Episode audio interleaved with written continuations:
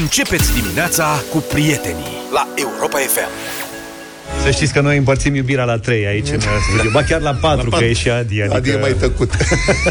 are, are glume de mucali, le zice rar, dar bine. Bună dimineața! Bună dimineața! Nu e glumă deloc cu facturile la Ce s-a curent, la întâmplat? gaz. E nenorocire. Sunt oamenii să încep să gândească din ce în ce mai mult la economii. Cred că ar trebui să facem o rubrică cum poți să economisești energia aia electrică. Sigur, prima metodă este să închizi tot din casă. Dar sunt și unele decizii care nu par atât de eficiente. Adică mai țineți minte pe domnul Falcă, Gheorghe Falcă, Așa. domnul ăla cu De fața la Rad, întinsă, de așa. undeva. da. Domnul Falcă, cred că o, și-a, când și-a făcut operațiile estetice, Și-a făcut operații estetice? no, Eu credeam că așa s-a... Așa arată dânsul, da. nu? Cred că, de fapt, operațiile estetice ale dânsului sunt... I-au, i-au luat pielea din partea asta de păceafă, l-au strâns așa, I-au luat știi? pielea din spate și au făcut-o coc. Da, exact. Am înțeles. Știi? Cum e aia cu părinții care se duc cu fetița la... se duc fetița la doctor și se plâng că are trăsături de chinezoaică. Și cum e posibil așa ceva? Că eu sunt blond, ea e blondă, nu avem niciun chinez în familie. Cum- Mai dați drumul la codite. așa e și, așa e și domnul Falcă. Deci domnul Falcă, acum e europarlamentar, a fost primar, să trăiți, e simpatic, omul mai tachinăm, mă rog, în fine. Um, a trecut pe la Mămixa în vizită Așa. și um, Mămixa și dânsa, adică doamna stresată cu prețurile și domnul Falcă a zis uh, că doamna face economii la curent. Din două becuri pe care le are în baie, nu mai folosește decât unul. Bun, a tăiat curent că 50%. Factura destul de mare. Și acum aș vrea să-i spun domnului Falcă și mămixii că nu, adică aia cu becul nu aia rezolvă. Bun, sigur, e bine decât Eu să... la început. Da, mă, câte un bec, câte un bec, câte un bec. Băi, am Așa să- se ajunge. Deci dacă nu e un bec cu incandescență, eu nu cred că mai există becuri cu incandescență care să fie folosite. Că nu se mai fabrică de mulți ani și nu cred. Eu am două. cred că... Cum ai bec cu incandescență? La ușă, la intrare, am unul Îl afară. ții stins întotdeauna. Foarte rar la prind. Poate așa. Când sună la ușă și nu sună sună de la nimeni. de pe acolo. Așa. Așa. Bă, da, la e de și la 10 ușă, ani. da. Are mai mai cumpărat două după Revoluție. Ăla e de 11 ani acolo. De 11 Și ani. la ușă, pădii dinăuntru. Așa? Am de la de 40 de vați tip lumânare, e, e greu de, trebuie, e complicat. E complicat. Și el e foarte bun acolo, Deci un bec cu incandescență consumă cât... filament. 5, cu filament, da. Și pe consumă balcon cât, am unul, tot de 40. la aceeași putere cât 5 becuri cu LED. Dar nu le prea aprind, adică asta e ideea. cu ele. De-aia nici nu le-am schimbat, de-aia și rezistă de 11 ani. Da, bun, dar în baie, doamna, presupun că ar folosi cu adevărat becurile alea, adică, da. Da. nu știu, mă gândesc. Măcar da. de 60 de vați ar trebui, deci nu dacă de sunt la- cu filament. Dacă ai bec cu LED, adică un bec echivalent cu 100 de vați cu filament, cu incandescență, cum era șase. pe vremuri, nu, probabil că vreo 10-12 vați Mhm. aș zice un bec, uh, un LED acum. Deci nu de acolo faci economiile. Consumul mare vine de la altele. Cine are... Speli la Ligian, să dă astea. Da, sunt, uite, uh, zilele trecute eram la un magazin de ăsta de bricolaj și a venit o doamnă, m-a întrebat unde cumpără ea un convertor să dea căldură. Și eram, doamna căuta un convector. Ce Era o așa? doamnă în vârstă, băi, era disperată biata de ea, pentru că stătea într-o casă, adică locuiește într-o casă undeva lângă București, unde nu avea gaze, nu și-a pus gaze. Uh-huh. Și încălzirea electrică, e pe electricitate. Și consumă de rupe. Cam Deci nasol. este disperată că ea consumă 2000 de kW pe lună și acum nu are ce să facă, pentru că, sigur, evident, n-are cum să se încadreze în media aia de 255 de kW. Acolo sunt problemele reale. Da, da. Și planul dânsei era să-și ia un convector de ăsta, nici nu știu cum se cheamă, și să stea închisă într-o cameră cu el toată iarna. Nu cred că are vreo șansă să nu depășească uh, 255 de kW, chiar dacă are un singur convector, cu ce Dumnezeului mai are acolo. Deci de aici vin consumurile mari. mari. Sau sunt oameni care au um, hidrofor, pompă, pentru că se alimentează din puțul propriu și pornește pompa aia de fiecare dată când trebuie să... când pornesc apa sau când trag apa la wc sau când spală vasele sau... Adică de acolo sunt consumurile mari. Și pot și vin facturi foarte Nu mari. prea ai ce face în cazul de genul ăsta. Da, acolo este nenorocire, știi? Și guvernul a spus, bun, nici guvernul nu poate să subvenționeze chiar tot, adică nu poate să compenseze chiar tot, evident. Dar a mai și scăzut pragul acum, de la 300 la 255 de kW medie lunară pe un an întreg. Vara, hai să zicem că, na, scap de încălzirea respectivă. Dar altfel este foarte dificil. Am dat de o discuție pe Deci hai să facem așa. Sunați-ne, uite, sunați-ne acum la 0372069599. Care e, căutăm cea mai mare factură de curent venită în ultima lună, în ultimele luni. Care e cea mai mare factură de curent și de ce a venit atât de mult și ce aveți de gând să faceți? Adică cum puteți să controlați asta? Pentru că o să vină facturi uriașe pentru cei care depășesc acest plafon. Și cred că sunt mulți. Guvernul tot spune, a, nu, că sunt uh, jumătate dintre români au, nu știu, 50 de kW pe lună sau nu știu, e o proporție, tot o bagă în față. Uh-huh. Păi, da, dar sunt oameni care uh, depășesc uh, valorile astea. Deci 0372069599, cea mai mare factură de curent. Am dat peste o discuție uh, pe Reddit, atât mai spun, văd că sună lumea, uh, uh-huh Uh, e și complicat să înțelegi factura aia de, de electricitate. Sincer, eu sunt, bun, n-am profesat niciodată, bă, dar sunt inginer electrotehnic. Bă, mă uit cam în calendar la factura aia. Trebuie să mă apuc să studiez cu adevărat ce Dumnezeului uh, scrie în factura respectivă și oamenii nu Nimeni înțeleg. nu înțelege. Discuție pe Reddit. Zice cineva, a venit factura la Enel pentru 1 iulie 31 august. Total consum 493 de kW, total de plată 820. Suma compensată 22 de lei. Nu înțeleg cum se aplică plafonul. Dacă iau media lunară 246 de kW, mă încadrez. Altcineva. Mi-a venit pe, pe perioada de facturare iulie-august uh, 1300 de lei, 663 de kW altcineva pe aceeași perioadă 899 de kW, puțin peste 1700 de lei. Eu nu înțeleg care e până la urmă prețul pe kilowatt. Mi-au zis că ar fi 1,5 și oricum aș face socoteala tot în 2700. Deci nici nu înțelegem cum se calculează și vin prețuri mari, nu știi la ce să te aștepți, asta este problema. Deci tu crezi că ești într-un consum cât de cât uh, rezonabil, civilizat, sau zici, bun, o să depășesc puțin. Bum, și îți vine o factură de asta, 1700 de lei. Bă, vorba aia, faci stop pe piept. Adică și ce Dumnezeului poți să faci? Că dacă stingi un bec în baie, nu cred că scazi de la 1700 de kW uh, pe lună la 254. 0372069599 am vorbit foarte mult, da? Uh, cea mai mare factură și ce faceți? Vorbim imediat.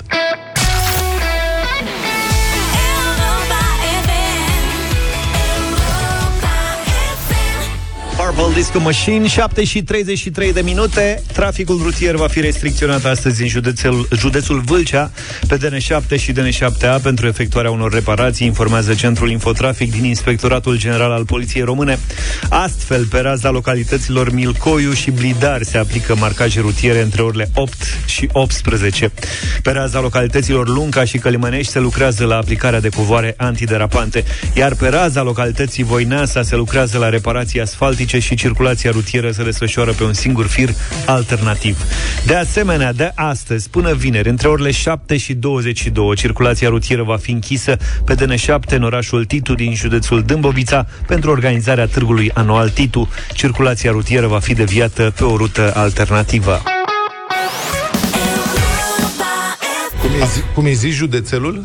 Județelul Vâlcea? N-am fost am, am încercat județul, dar probabil că are și un județel. foarte multe mesaje de la ascultătorii noștri da. cu facturi mari. Am Mamă, primit... și unele sunt absolut șocante, deci am... ceva îngrășitor. Da, am primit chiar și o fotografie de la o factură uh-huh. proaspătă de 2500 de lei. Mie mi se pare uluitor pentru un consumator casnic da. un asemenea cost. Și uite, ne scrie Daniel, zice, stau în aceeași curte cu mama mea și avem ambii și hidrofor și boilere pentru apa caldă. În rest, toate electrocasnicele sunt clasa A, becuri LED peste tot și totuși ajungem la un consum de aproape 800 de kW pe lună. Da. Și dacă nu ne mutam la hidroelectrica, unde plătesc 550-600 de lei pe lună, de ce atâta plătește? Da. Da? Hidrofor... Costul ar fi fost de aproape 2000 de lei la celelalte. Hidroforul și boilerele, da. Da. Hai să vedem. George e cu noi deja. Bună dimineața! Bună, George! Bună, bună dimineața, Bogdan sunt. Salut, Bogdan, scuze. Ah, Bogdan, iartă-mă, Bogdan, Da, bine ai deci- venit, Bogdan. Ești binevenit. Bogdan, Salut. bine v-am găsit. Bună, bună. Uh, Locuiesc în Ilfov, la o casă, pe pământ, uh, unde a trebuit să plătesc o căruță de bani ca să trag curent. Da. Bine, bineînțeles că n-am mai avut bani și de gaze, care erau foarte, foarte departe și trebuie să aduc o, o întreagă magistrală. Prin urmare, am făcut totul electric la casă, inclusiv încălzirea. Da. Uh, dar, în perioada de vară, când nu folosesc încălzirea, o familie de doi adulți și un copil mic consumă mult mai mult de acei 300 de kWh cât era plafonul lunar uh, în varianta inițială a acelei ordonanțe, pe care domnul ministru aseară invitat la dumneavoastră o susține cu tărie uh, oficial. De oficial, dumnealui recomandă, și mie mi-a făcut asta, recomandă mutarea la un alt furnizor de electricitate, ceea ce nu e neapărat un lucru rău. Da. Dar nu asta trebuie să facă populația țării astea, să se mute de la unul la altul. Da? da. Și așa numită ordonanță pentru sprijinirea. Există cuvântul ăsta în titlul acelei ordonanțe.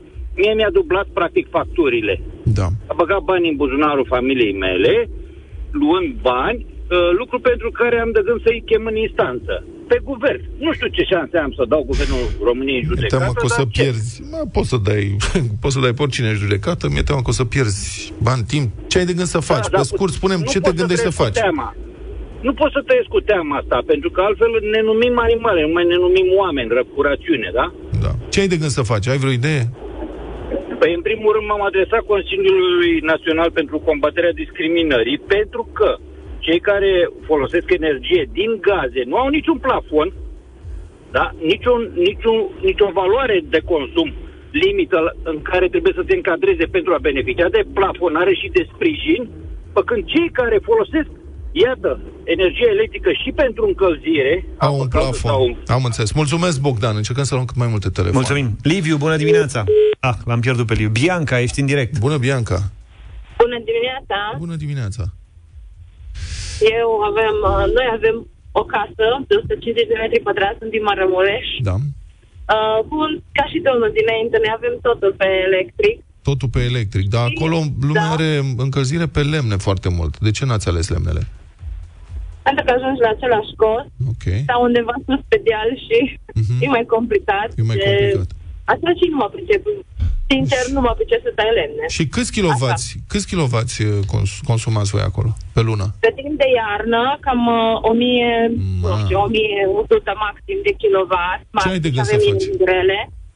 Și uh, vara cam 300. Ce ai de gând 300 să faci? Sau, sau mai puțin. De exemplu, acum avem 300 de kilovați pe două luni. Și ce ai de gând să faci?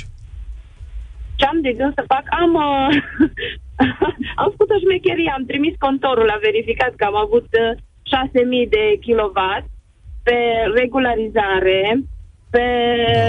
Da. mi-a venit în uh, iunie. Și? Și valoarea uh, facturii este de 6.000 de lei, bineînțeles. Și atunci am trimis contorul la verificat. Este de două luni, așa că suma mi-a rămas blocată. Oh. În continuare, habar n-am. Nu știu ce o să fac. O să iau un credit, mă, habar n-am. Îți ținem pumnii. Mulțumim, Bianca.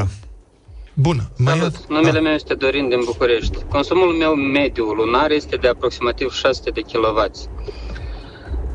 Consumul este cumva evident datorită faptului că am o mașină plug-in pe care o încarc zilnic. Întrebarea mea pentru guvernanți ar fi ce fac? Revin la consumul de combustibil termic sau ne fac uh, o lege specială pentru cei cu mașini electrice, pentru că au susținut vânzările de mașini electrice, ca să putem și noi să conducem în continuare folosind curent electric. Da, iată o problemă reală. Asta funcționează așa. Mașina are o baterie, pentru cei care nu au mașini electrice. Mașina are o baterie, are o capacitate. Uh-huh. Cât are ea? Nu știu, 20, 100, 50 de kW. Sigur că nu consum tot, nu duci la 0,0. Dar dacă ai de încărcat 20 de kW, o bagi în priză și mașina stă până când îți consumă cei 20 de kW. Dacă faci asta, nu știu, zilnic... Zilnic ai o problemă. Asta este problema. Nicolae, bună dimineața! Bună! Bună dimineața! Uh, acum doi ani mi-am, mi-am schimbat uh, sistemul de încălzire, mi-am pus o pompă de căldură ca să fac economie, atunci da. curent era foarte ieftin, undeva la vreo 300 de lei pe medie pe lună pe an. Uh-huh. Uh, s-a scumpit curentul, am ajuns la 1000 și ceva de lei pe lună pe an. Uh, acum, cu noile prețuri, ies undeva la vreo 2000 și ceva de lei pe lună pe an, adică înseamnă vreo 25-30 de mii de lei. În salariul uh, mi-am, mi-am pus panouri. Da. Uh, stau de 3 luni de zile ca să mă branșeze. Am pierdut toată vara că am zis că nu. Câștig și eu vara asta niște kilovați ca să mă compensez cu da. ei la iarnă. Băi, ce porcărie asta, într-adevăr, stai, se mișcă atât de greu. Ce Uite, uh, suntem greu? în 14 septembrie și din 13 uh, iunie încă nu, am, uh, nu sunt da. branșat, nu pot să folosesc panourile, stau pe casă, nu produc nimic. Asta cu panourile este o idee bună pentru cine are banii că la femeie acum înțeleg că se așteaptă și câțiva ani ca să-ți monteze și cine are bani să-și instaleze, mă rog, cred că e o idee bună, dar durează a, foarte mult. A fost vorba de cea mai mare factură ca să încheiem și am primit un mesaj de la Mirel cu fotografie. Factură da. de 9900 de lei cei drept e o regularizare pe perioada decembrie-mai. Dar oricum. Da. Adică a venit regularizarea acum pe tarifele noi. Băi, chestia asta este încă o dată, e înspăimântător. Pentru că plătești, plătești, plătești mult, nu prea înțelegi factura și după aceea, după 3 luni sau 6 luni, vine una buf, și te dă pe spate. Ce se întâmplă? De unde? Și cum poți să te pregătești pentru asta? Că brusc ai o cheltuială, uite, de 9.000 de lei. De unde scoți banii ăștia? Cum faci? Credit. Psiholog.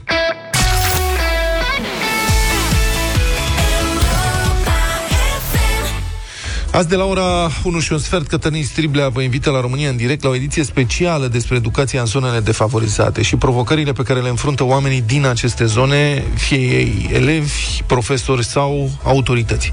Bună dimineața, Cătălin Striblea!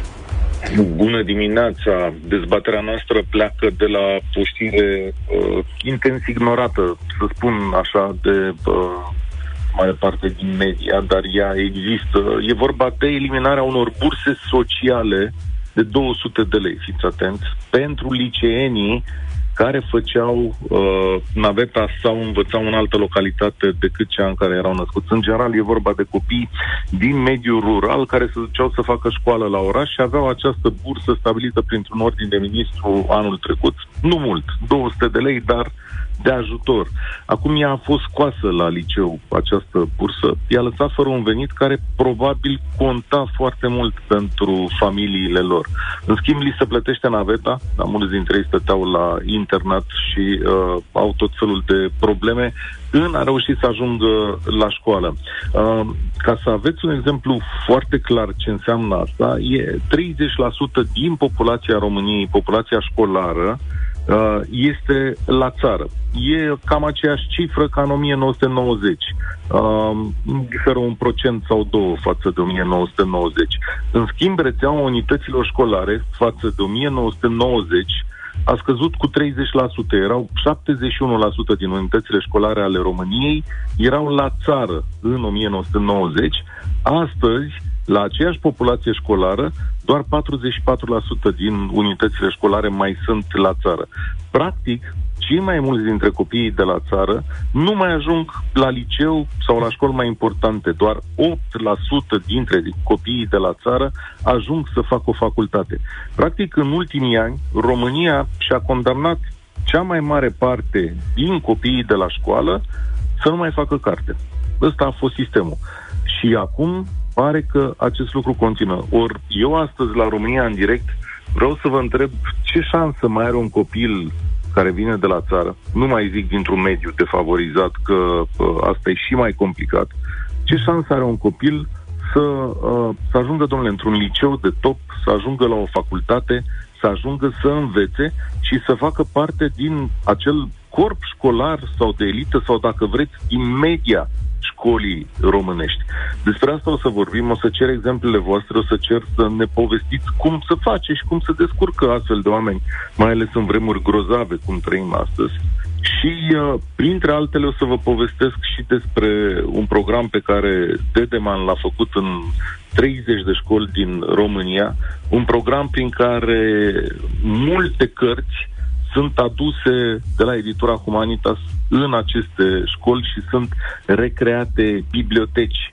E un pas mic, dar da, în școlile astea de la țară care au mai rămas, uh, nu mai există nici măcar aceste cărți la care copiii să aibă un acces minim îndrăznesc să spun. Fascinant cum, fascinant cum mediul privat încearcă să suplinească ce nu face statul, adică cum mediul privat vede mai bine, are viziune și vede mai bine în viitor decât uh, statul pe care îl plătim pentru asta. Mediul privat are o mare nevoie de oameni care să muncească și ei știu ce au de făcut, au nevoie de elevi și copii bine pregătiți care să nu plece în străinătate la diverse munci, ci să fie aici profesioniști de valoare. Asta vrea mediul privat când crește toate, toate, aceste, uh, toate aceste școli.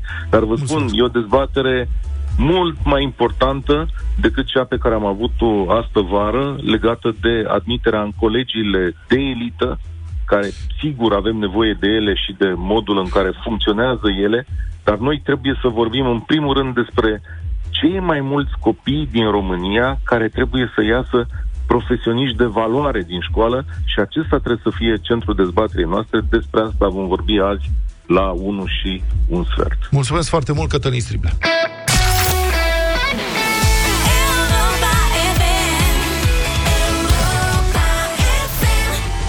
Da, vreau să vorbim acum despre o problemă care crește în gravitate de la an la an și, deși voi nu știți, noi vorbim destul de des în studio despre asta și ne gândim cum am putea să abordăm problema asta cât mai corect și mai eficient. E vorba de consumul de droguri în rândul adolescenților. Au început să înregistreze decese din cauza supradozelor și dincolo de, cum să spun, de percepția fiecărui părinte că în școală, mă rog, în majoritatea școlilor din țara asta consumul de droguri în spatele uh, școlii pe undeva a devenit așa, un loc comun. Cum se fuma pe vremuri, la ascuns, acum, pe ascuns, acum din ce în ce mai des uh, se fumează iarbă sau altceva, sau chiar mai rău, sau se iau etnobotani. Nu, aia cu iarbă e o glumă. E o glumă. Față de ce se găsește acum pe piață. Sunt niște droguri foarte ieftine, așa numitele etnobotanice de la un moment dat, niște droguri chimice, care costă foarte puțin și care au efecte devastatoare asupra consumatorilor, mm. care devin foarte agresivi, care au tot felul de probleme psihice ulterior. Asta e problema. Da.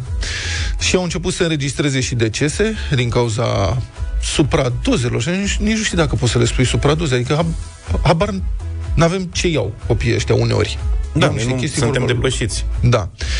Sau cum a fost cazul uh, chiar ieri, cred, din cauza accidentelor rutiere, în care sunt implicați adolescenți, care exact. sunt sub influența unor substanțe psihotrope, nu?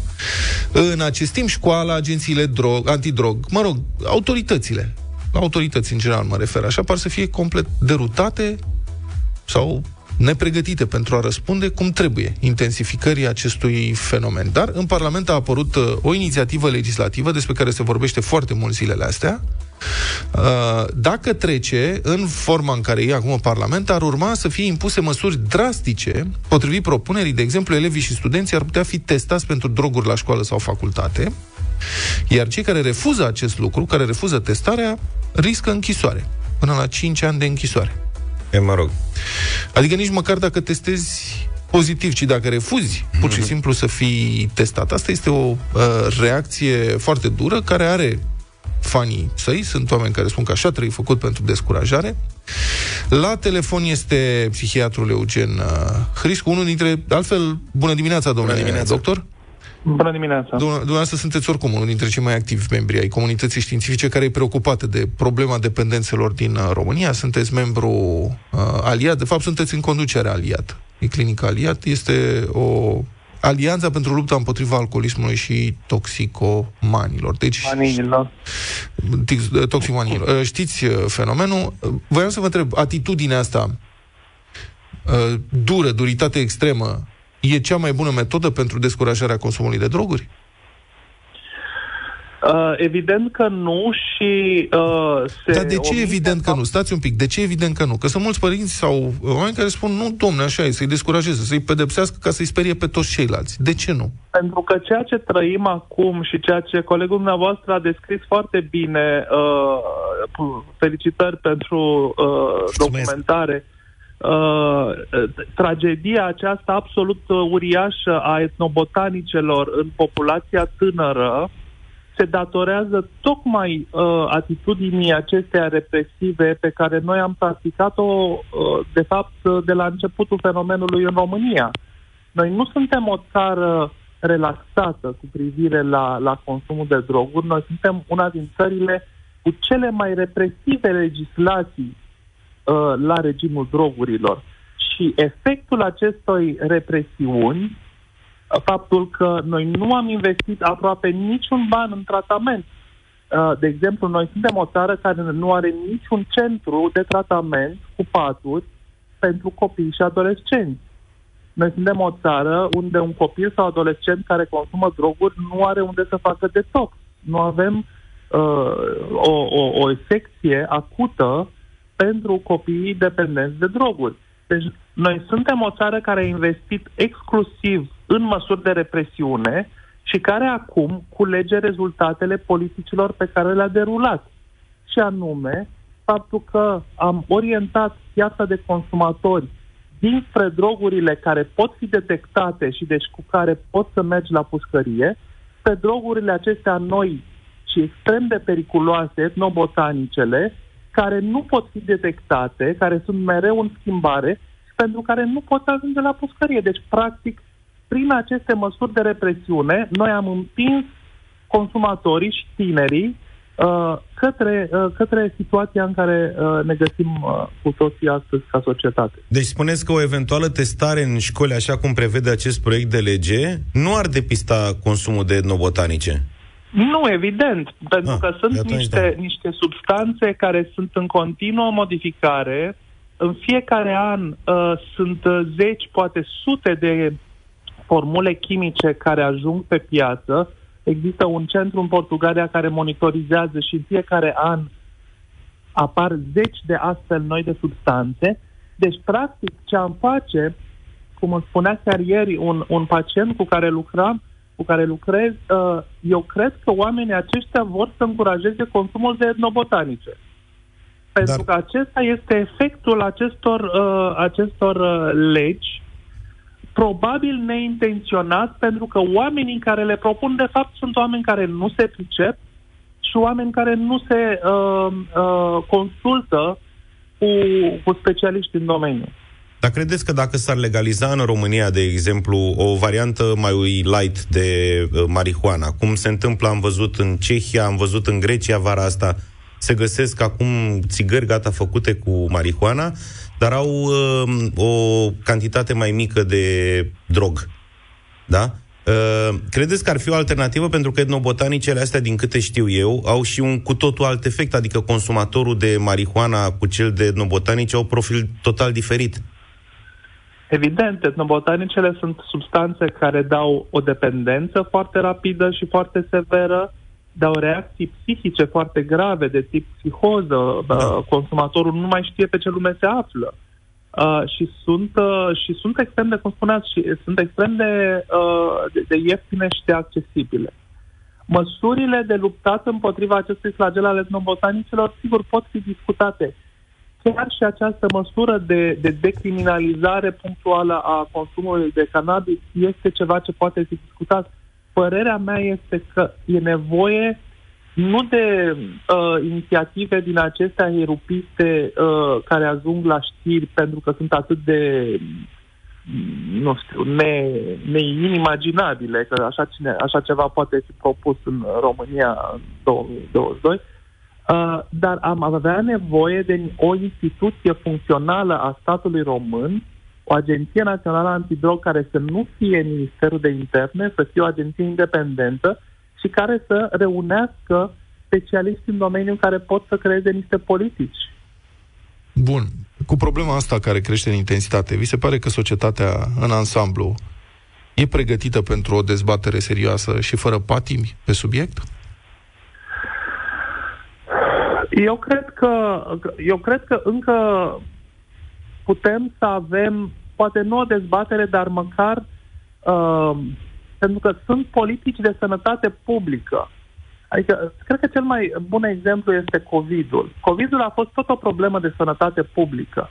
Sigur că au fost multe proteste legate de măști și legate de tot ce s-a mai întâmplat, de restricții și așa mai departe, dar, în general, imensa majoritate a oamenilor au acceptat și au înțeles, pentru că li s-au explicat.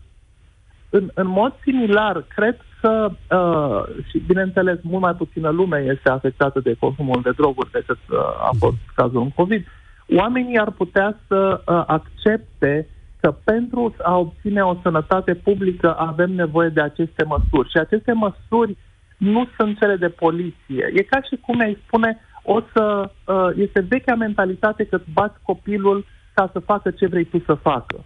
Dar noi știm că nu funcționează lucrurile astea și chiar dacă funcționează pe termen scurt, prețul pe termen lung pentru violență, pentru agresiune și pentru represiune este foarte mare. Mulțumesc foarte mult pentru intervenție și pentru explicație. A fost în direct în deșteptarea psihiatrului Eugen uh, Criscu, membru aliat.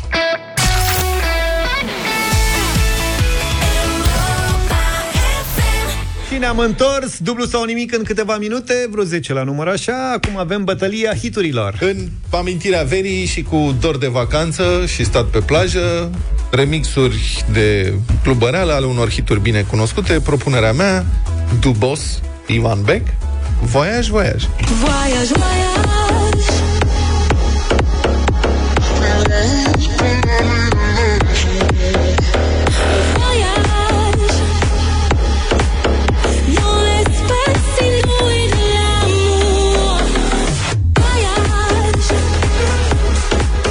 Party în deșteptarea în dimineața asta. Hai, voiaj, voiaj, Luca? Mi-a venit mânușă tema propusă de Vlad și vin cu o piesă ascultată numai departe de sâmbătă în discotecă, Avenue 001, Abalo. Tu ascultă pe balcon la discoteca celor. Am dansat parte în obor.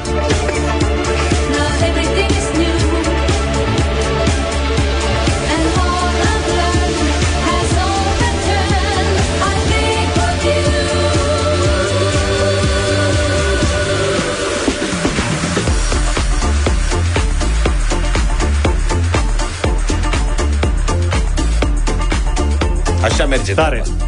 El Profesor și Google Remix, cred. Nu-i cunosc personal. Uh-huh. Bela Ciao e propunerea mea.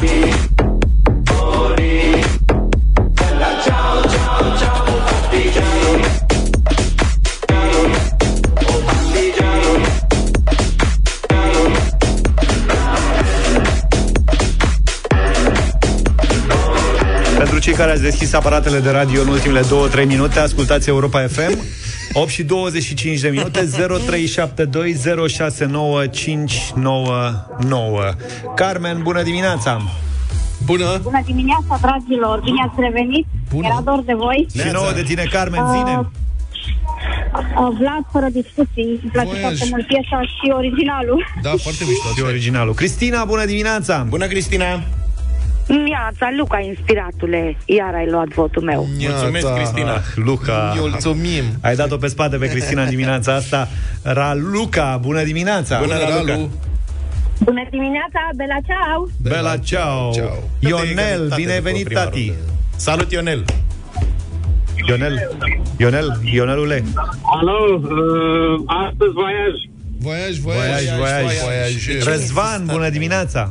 Bună. Salut, Răzvan! Neața, cu, Lu- cu Luca astăzi. Mulțumesc, Mulțumim. Răzvan! Viorel, ești în direct, bună dimineața! Salut, Vio! Cu domnul Luca! Oh, Luca! Mulțumesc, Viorel! Uite că ne-a bătut aba în dimineața. Avenue 001. e mișto, hai!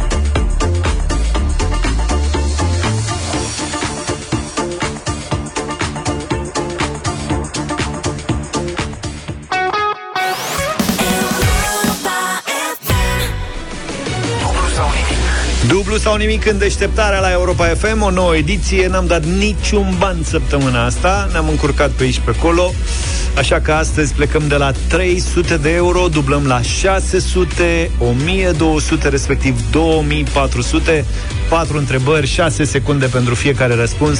Sper că e pregătită Oana din Tulcea. Bună dimineața, Oana! Bună, Oana! Bun- Bună dimineața! Ia uite ce veselie e la Tulcea, ce faci? Uh, bine, eram la serviciu acum, Deja la serviciu? De la ce oră lucrezi? de la șapte. Și cu ce te ocupi? Poftim? Cu ce te ocupi? Ce faci? Uh, proiectant. Proiectant. Păi și Mă, lucrezi de la ora asta? de la ora asta, mă, Ioana? Uh, da, de la ora asta începem.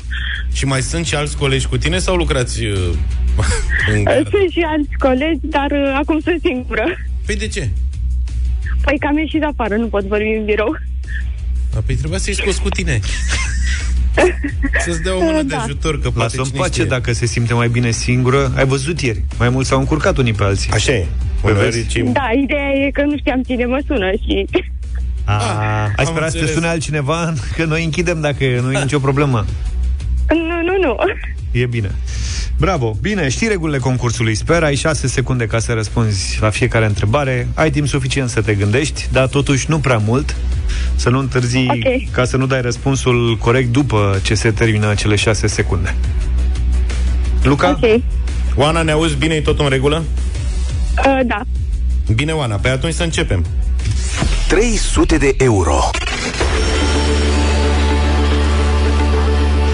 Începem, iată, Oana, de la 300 de euro, o mulțime de bani în dimineața asta. Da.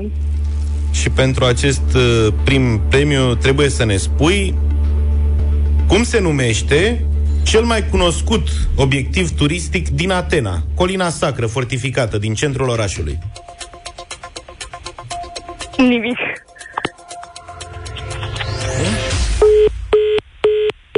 S-a speriat și a închis, a fugit. Sună, dar nu cred că mai răspunde. Dar nu mă înțelegi ce ai zis. A zis nimic. A, nimic? Da, și a plecat. Uite că s-a întors și Vlad din Pribegi. Și să vezi ce am pățit, Vlad. La dublu sau nimic, ne-a sunat Oana din Tulcea. Da. Și ai Hai că noi întrebat am cum se sunat-o. numește acropol. Lasă asta. Până acolo. De Acropole era vorba ca Da, să evident. dăm și răspunsul pe care l așteptam. Acropole era, da, răspunsul la această întrebare. Și Oana a ieșit afară din birou, ea e proiectant, lucra de la 7 dimineața, ca să vezi la Tulcea se lucrează de la 7 în proiectare. Foarte tare, bravo. Și a zis, dar de ce nu ai stat cu colegii? Și a zis, păi nu, că am ieșit, zice că nu, nu știam cine mă sună. Și de asta a fost foarte pe fugă cu noi, ca să înțelegi de ce a închis și... Și a închis și gata, asta a fost. A închis Da, și și s-a și- plecat oricum Banii rămân la noi Mai punem 100 de euro mâine la suma de plecare Și Începem plecăm de de la la 400 Da Ce să facem? Luni am fost foarte aproape să dăm banii. ce cu tine săptămâna asta cu întrebările Ieri și astea? azi. Ce întrebare? Hai, mă, că asta era foarte Hai mă, domnul Culu. Hmm? Mai simplu Mai ales că e țara noastră prietenă în care călătorim cu toții în masă, practic, vara. Asta da E Sigur că adevărat până la Atena nu ajungem de cele mai multe ori, ne oprim mai aici, lângă granița Halkidiki. Bulgariei, Halkidiki, Tasos. Tasos Bine, păi ne auzim mâine Să ne cunoaștem vecinii. Bună dimineața, 8 și 47 Da, în domeniul atât de competitiv al inaugurărilor cu fanfaronadă și politicieni din România a apărut o nouă categorie, inaugurarea cu alternanță. Ah, Asta este adică? un domeniu, se poate studia, deci noi avem, avem în această țară deja clasica inaugurare înainte să fie gata obiectivul. De Asta câteva e, ori. Da, asta e fumat, e, nu e nicio problemă. Da. Inaugurarea multiplă a aceluiași obiectiv pe etape, adică se, se mai zugrăvește ceva, mai facem o inaugurare, se mai pune o scară, mai facem, știi? Inaugurarea dublu simultană de către putere și opoziție a aceluiași obiectiv, la poduri, de pildă. Am avut caz în care s-au inaugurat de o parte și de cealaltă a podului, de o parte putere, Fiecare de o cu parte... capătul lui. Da, exact. și inaugurarea pe bucă se taie panglica la scară, la lift, la WC-uri și la intrarea în clădire. Pe module, cum ar veni, ca să Da. fim moderne Pe module Este un domeniu vast, în continuă dezvoltare. Deci aici se poate investi multă creativitate în privința inaugurărilor festiviste în România. Însă iată că la Panciu, în Vrancea, primarul orașului a inaugurat a doua oară același obiectiv, care fusese deja inaugurat de precedentul primar cu șase ani în urmă, însă este cu alternanță la putere. Pentru că acum șase ani fusese inaugurat de ăștia nenorociții care acum sunt în opoziție și ei atunci erau ei nenorociții în opoziție. Înțelegi cum ar fi? Da. Deci, Ciocu Mic, noi suntem la putere. Acum este vorba de centrul de zi și recuperare Sfânta Maria, Doamne ajută, la parterul clădirii în care sunt cabinetele medicilor de familie, scrie G4 Media. Deci, la recuperare s-a recuperat inaugurarea. Mm. Pe 7 septembrie aici s-au reunit notabilitățile urbei și județului. În frunte cu primarul Neculai Mărăscu, PNL, să trăiți, și Cătălin Toma, președintele Consiliului Județean și al PNL Vrancea, să trăiți, desigur. În urmă cu șase ani, în timpul campaniei pentru locale, în același loc era tăiată prima dată Panglica. E adevărat, e vorba de altă panglică. Deci, practic, fiecare a avut premiera lui la propria lui panglică. Uh-huh. Acum șase ani era panglică PSD, acum a fost panglică PNL. Deci, panglici diferite, inaugurări diferite. Nu poți să pui semnul egal. Total altceva. Da. Deci a fost tăiată prima dată panglica tot de către notabilitățile urbei și județului. Doar că atunci erau alții. Da. Primar era Iulian Nica de la PSD să trăiți, iar de la Consiliul Județean a venit Dragoș Bărlădeanu, vicepreședinte tot de la PSD. Scrie G4 Media. Deci, alternanța la guvernare impune și alternanța la inaugurare. Logic. Cum se poate altfel. Atunci s-a comunicat uh, și costul investiției, 1,7 milioane de lei, bani din faimosul PNDL al lui Dragnea, deci, după câte vezi, nu e pentru cine se pregătește, ci pentru cine moștenește. Corect. Centrul a fost gata atunci, autoritățile n-au angajat însă pe nimeni. Și acum au fost inaugurate primele angajări, deci s-a făcut inaugurare, că acum au și angajați. Înainte n-aveau decât obiectivul de 1,7, acum au și Nu vreau să de vorbesc, dar poate fac inaugurare și la primele restructurări. Da, domne, asta. Eu aștept și inaugurări la concedieri. La revedere și tăiem panglica Tulio! Da, la ieșire, în sens invers.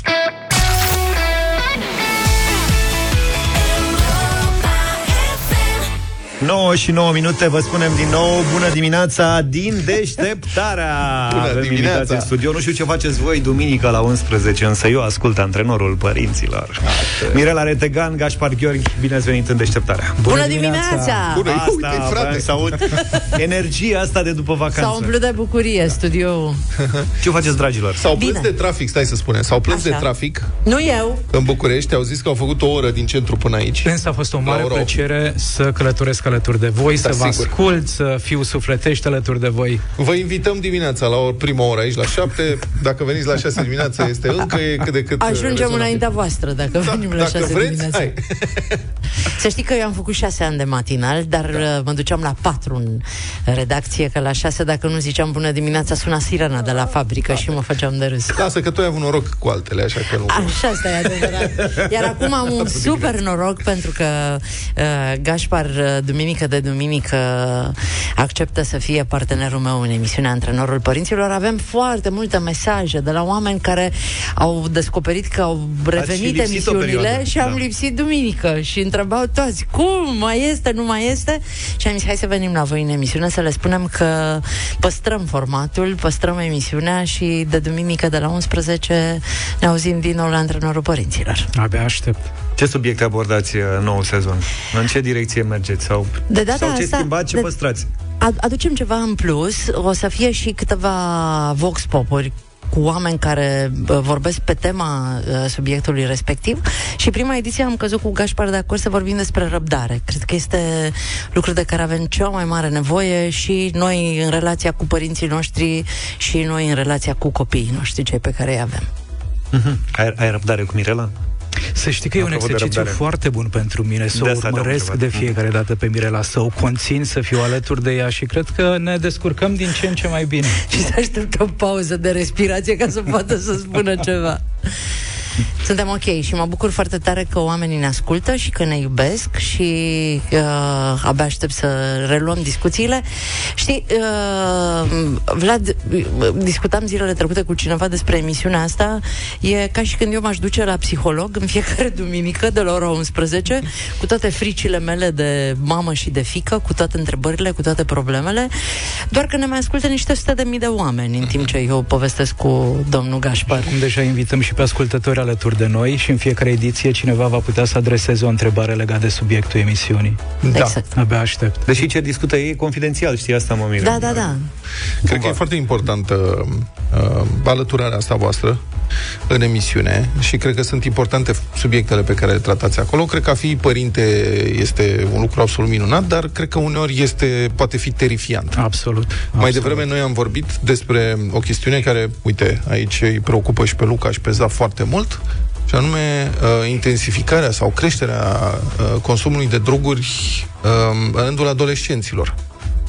Ce spui unui părinte, Gașpar, care te sună și zice, uite, am această problemă, mor de frică, uh-huh. pentru că la școala copilului meu se întâmplă asta. Iau ăia etnobotanici, iau toate prostiile, mor de frică, ce să fac? Ce îi spui? Din totdeauna cel mai important aspect atunci când vine vorba de interacțiunea dintre părinte și copil e relația.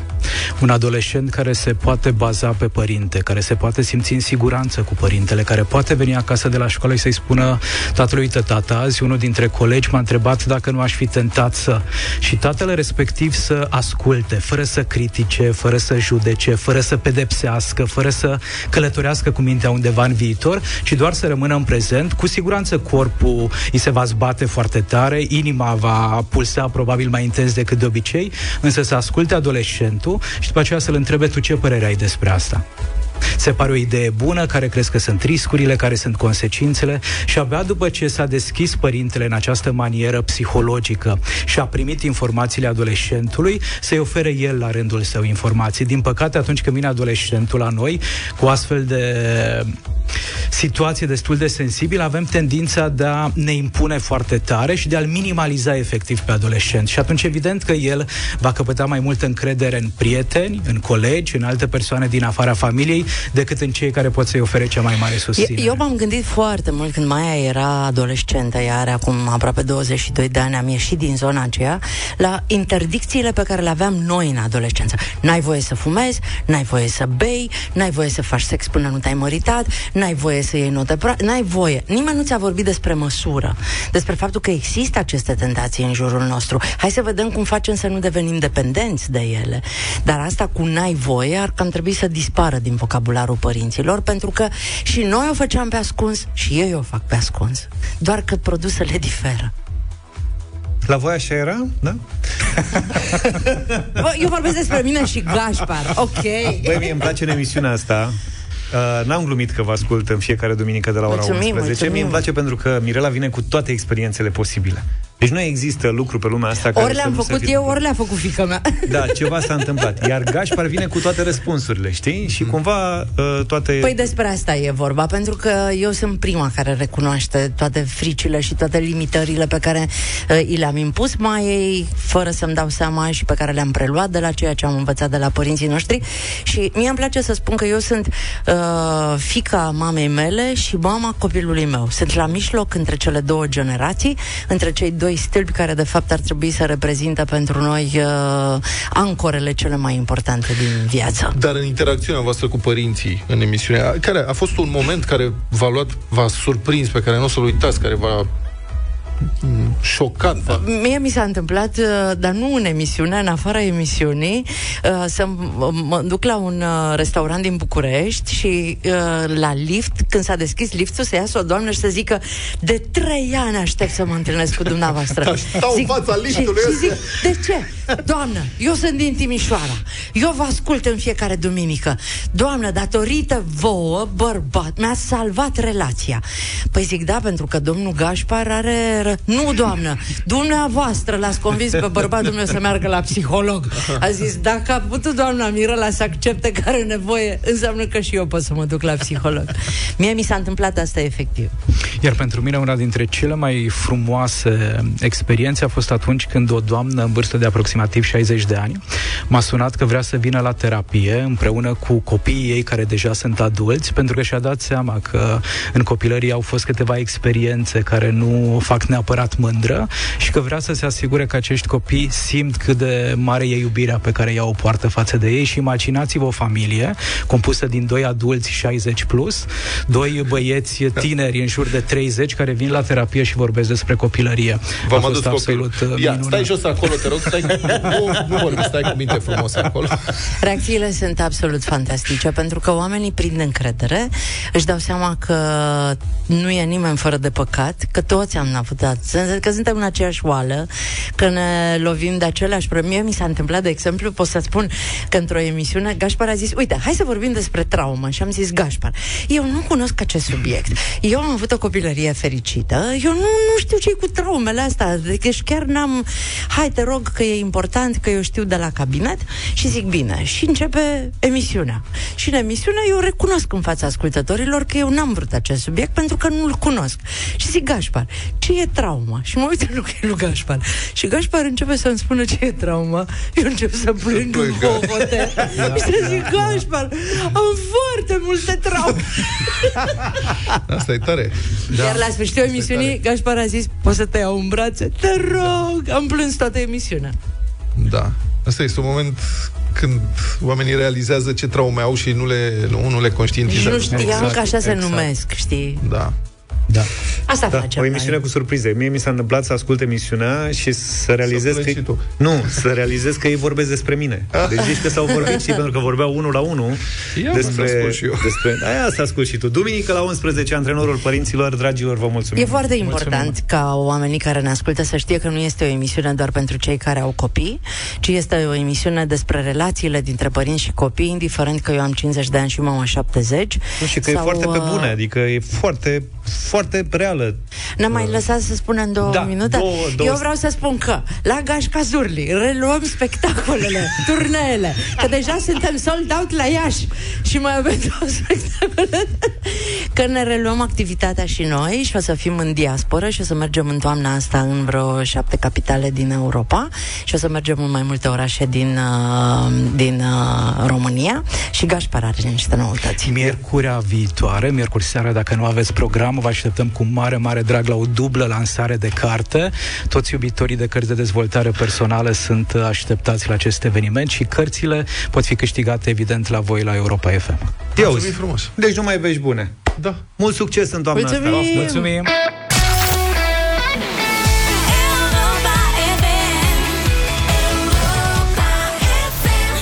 E șef, bucătar sau antreprenor în Horeca? Intră acum pe europafm.ro și laudă-te cu bucătăria și echipa ta. Fă-ne poftă să te vizităm pentru o degustare și câștigă o plită cu inducție metro profesional în valoare de 499 de lei pentru șefi adevărați. Promovează-te în stil mare. Știți jocul nostru, voi dacă sunteți în domeniu, intrați pe europafm.ro, vă lăudați acolo cu echipa voastră, ne puneți și o poză ca să vedem cu cine stăm de vorbă și dacă aveți puțin noroc, ajungeți direct, cum se întâmplă cu Alexandru din Piatra Neamț. Bună dimineața! Salut, Alex! Bună dimineața, dragilor! Cu ce Sunt te un mare ocupi? fan, vă mulțumesc tare mult pentru tot. Fă-ne fanul, fanii tăi, zine cu ce te ocupi și de ce ne-ai scris. Noi avem o cofetărie patiserie în Piatra Neamț, este o afacere de familie pe care o conduc împreună cu soția și cu mama, care are venerabil la vârstă de 66 de ani și Să-ți trăiască. mm, sper să ne mai ajute cât mai poate. Ești doar om de afaceri sau te implici și în rețete, în tot ce faci Mă acolo? implic și în rețete, mă implic și în rețete, am lucrat mai mult timp în afară, în hoteluri și restaurante Mhm. și mm, cu ajutor, știu limba franceză. Și atunci iau toate rețetele astea pe care șefii și patiserii francezi le, le dau pe net. Dar să știi Și că în, după ei, Le găsești și traduse. în, în, po- în poza pe care ne-ai uh, sunt trimis-o... unele, sunt unele chestii care merită să fie ascultate în, în franceză ca să prinzi toate Am utilitățile. Poza pe care ai- ne-ai trimis-o transmite patiseria franțuzească, să știi. Adică chiar arată foarte bine preparatele voastre. Felicitări! Da, da, da, păi eu fac uh, eclerele, tartele cu ciocolată, cu fructe, uh, toate, toate minunile. Luca, Excelent. dacă vii la noi, te fac să te muți la Piatra Neamț. Să știi că o să trec pe la tine dacă ajung pe acolo. Zine, Sigur. zine, Vă aștept cu mare drag și totul e din partea, casă, pe, din partea casei pentru voi. zine cu ce te-ar ajuta plita cu inducție metro profesional. Uh, la rapiditate. Uh, plitele cu inducție sunt super ok, sunt uh, cele mai bune în, uh, în bucătărie pentru încălzit și plus că te ajută să setezi temperatura exactă de care ai nevoie. Păi uite, Alexandru, cum facem? Uh, îți trimitem deja felicitările. Plita cu inducție metro profesional este a ta, sport la gătit și dacă trecem prin Piata Neamț, oprim la tine. Vă aștept, vă aștept cu mare drag, vă ascult în fiecare dimineață, sunteți minunați. Formația vocală instrumentală Clas, Luna mi-a zâmbit, am ascultat 9 și 36. Un moment de tupeu maxim al jandarmeriei în Cluj. Deci, se întâmplă în Cluj un tânăr vede, vrea să ia o trotinetă de asta electrică. Da, deși de pe stradă. Care sunt pe stradă. Se uită pe aplicație și vede pe hartă unde este o trotinetă, cea mai apropiată trotinetă de el. Uh-huh. Și intră în curtea respectivă, era curtea jandarmeriei. Poarta Așa. larg deschisă, nimeni la ușă și a, când să ia trotineta, îl vede un jandar prin curte. Ce cauți aici? Moment. Da. Alo? Alio. Ia stai așa, cetățene. Ce caută cetățeanul aici? O fi întrebat jandarul. Păi am venit să iau trotineta, care e bun public, adică e pe spațiu public, nu? În principiu, dacă e o trotinetă, trebuie să o lași pe spațiu public. A venit un jandarm cu trotineta la muncă și a lăsat-o în curte. N-ai voie aici. Era poarta deschisă, nu era nimeni, nu știu ce. I-a dat amendă. 500 de lei, dar amenda, i-au cerut buletinul, nu i-au zis nimic de amendă și a primit-o acasă la aproape două luni distanță. Asta mi se pare cel mai tare. Știi că au reținut da. buletinul și nu i-au zis de ce, și după au zis, hai pa. Cine ești matale, ia actele la control, ăla a dat buletinul, normal. Păi mi-a cerut jandarmul buletinul, ok, nu știu, s-a uitat bine, mai poți să pleci. Păi și problema care era? Că, că a intrat în curtea lor? Da. Păi problema e, în primul rând, jandarmul sau cine o fi dus trotineta aia acolo. Dacă lași trotineta în curte, se presupune că o lași undeva unde poate fi luată de alți oameni, că nu duci la tine acasă în balcon. Îți dai seama că a pus-o special acolo, ca să poată nu să nu mai umble după alta când da, pleacă înapoi da, acasă. Da. Băi, eu mi-am luat eu trotineta mea, că sunt șmecher, și o pun aici, în curte, că aici nu intră nimeni. Că pentru asta poți să rezervi da. trotinetele da. respective. Da, da nu știa că poți. E. Poți, da, nu e for free a la lung. Ca să vezi, frate.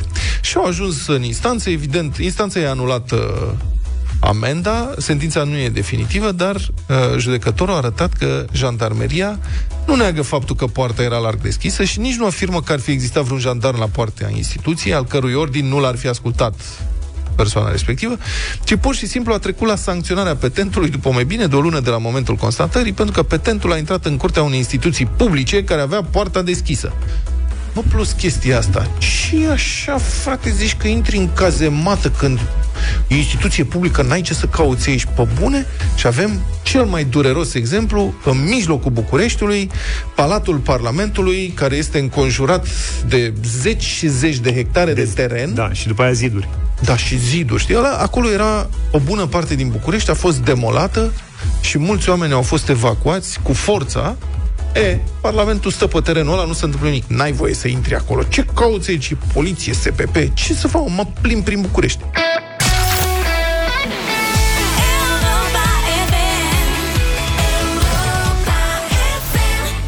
47 de minute. Mai avem puțin, puțin, puțin timp Pentru radio voting. Eu zic să ascultați cu atenție versurile astăzi. F-Charm la radio voting. Anormal, vă așteptăm la 0372069599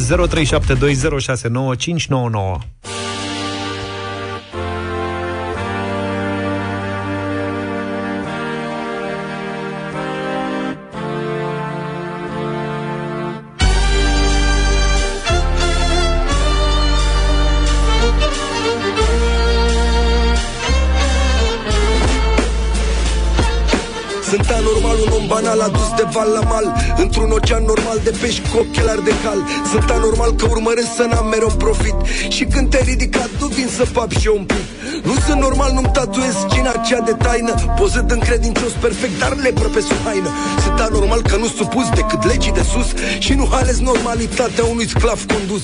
Sunt anormal că nu răspund la ură tot cură Într-o lume normală, cu Lucifer în gură. Nu sunt normal că promovez valori și idealuri. Un anormal nu înghițit când face multe valuri. Sunt anormal că relatez trecutul meu sublim Plin de lipsuri și nevoi, dar cel mai bogat copil. Nu sunt normal că Lucifer îmi tot apare în gând. Sunt anormal pentru succes, pe Dumnezeu nu-l vând. Te urci pe culme, culme, lume. Inima te prea haină și de ură plină. Pe culme, culme,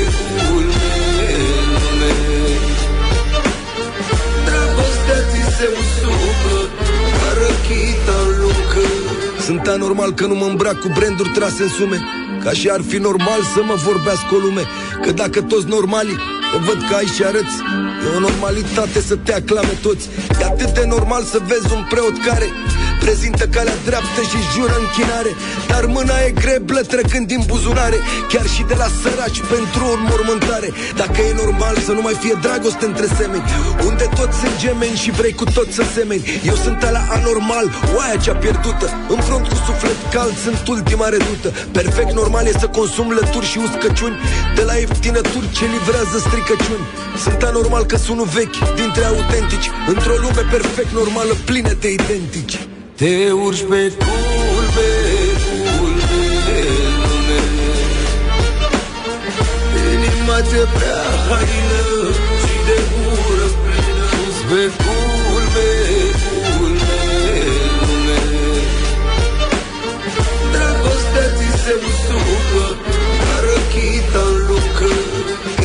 cheamă visele, eu meditez în taină. La anormalități divine, la cine mi sub haină? Iar când cocoșii îmi cântă primul ceas al dimineții.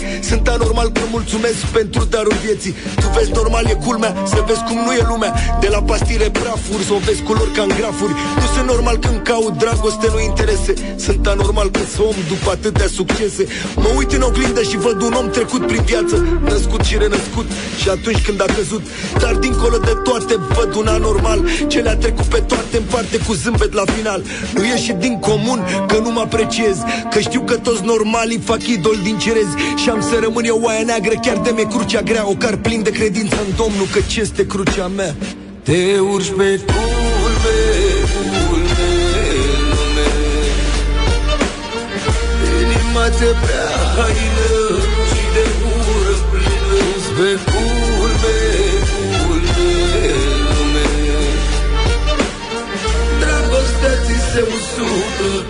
F. Charma, normal, am ascultat 0372069599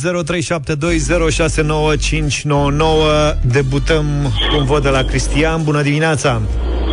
Bună dimineața, în sfârșit. Eu sunt un băiat normal și dau în sfârșit un da. Ok, bravo. Câți de nu ai dat până acum? Mulți. Oho, oho. Mulțumim, Cristian! Octaviana, bună dimineața! Bună dimineața, da și de la mine mă reprezintă Bravo. să rămân în playlist, vă rog. Hai să vedem! Petre, bună dimineața! Bună dimineața, băieți, bună dimineața. Salut. De la feteni nu numai un da, și în playlist direct cu ea. Sperăm. A, ce rimă ai făcut mata. da, da! Adrian, bună dimineața! Bună, Adrian. Salut băieți, Adrian Dâmbufte. Salut. Acum câteva zile am văzut un videoclip de ăsta cu un popă care nu vrea să oficieze o slujbă de mormântare că l-au sfidat uh, rudele și să-și ceară scuze și că mortul nu-și plătise contribuțiile. Așa. Exact cum a spus el în versul. Un mare da, da. Ok. Mulțumim! Manuela, bună dimineața! Bună, Manu! Bună. Bună dimineața! Bună. Eu sunt o fată obișnuită. Da, pentru Cinci. melodie. Bun. Am înțeles. Gabriel, Neața! Bună dimineața, Gabriel Ineaș. Salut. Da, frumoasă piesa. 6. Sunt anormal că nu mă îmbrac cu branduri trase în sume Ca și ar fi normal să mă vorbească o lume Că dacă toți normali Că văd că ai și arăți E o normalitate să te aclame toți Raymond, bună dimineața! Bună. Bună dimineața de la Timișoara. Un mare da pentru aia neagră. 7. Bun. Maria, Neața! Bună, Marie. Bună dimineața și din partea mea un da. 8. Mă, dar nu ce nimeni, nu? Nu, lasă Flo- că e Flori, mișto bună dimineața! Bună. Bună, Flori! Bună dimineața, un da și de la mine. Nouă. Super pe versuri. Săruna. Gabi, Neața! Bună dimineața, un da mare de la Zalău. Un da mare și de la Zalău? Bravo, domnule. Hai, Da, da, da. da. jingle cum? Felicitări! Piesa asta intră în playlist. Bravo. A avut noroc! Mișto. Nu, e, e mișto piesa, mă. Da. Versurile au mesaj, e în regulă, e super mișto. Poate o dăm și noi dimineața, după RFR. A, Uite. După Republica Fantastică România, pac! Se potrivește ca în orice situație. Una peste alta.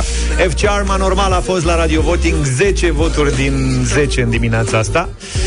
Ne întoarcem mâine? Da. Hai că mai Ce avem lucruri să- să vă spunem. Mai râdem împreună și încă o piesă la Radio Voting. Mâine dimineață, numai bine. Toate bune. Pa, pa! Mulțumesc pentru darul vieții. Tu vezi normal e culmea. Să vezi cum nu e lumea. De la pastile prafuri Să o vezi culori ca în grafuri. Nu sunt normal când caut dragoste, nu interese. Sunt anormal că sunt om după atâtea succese.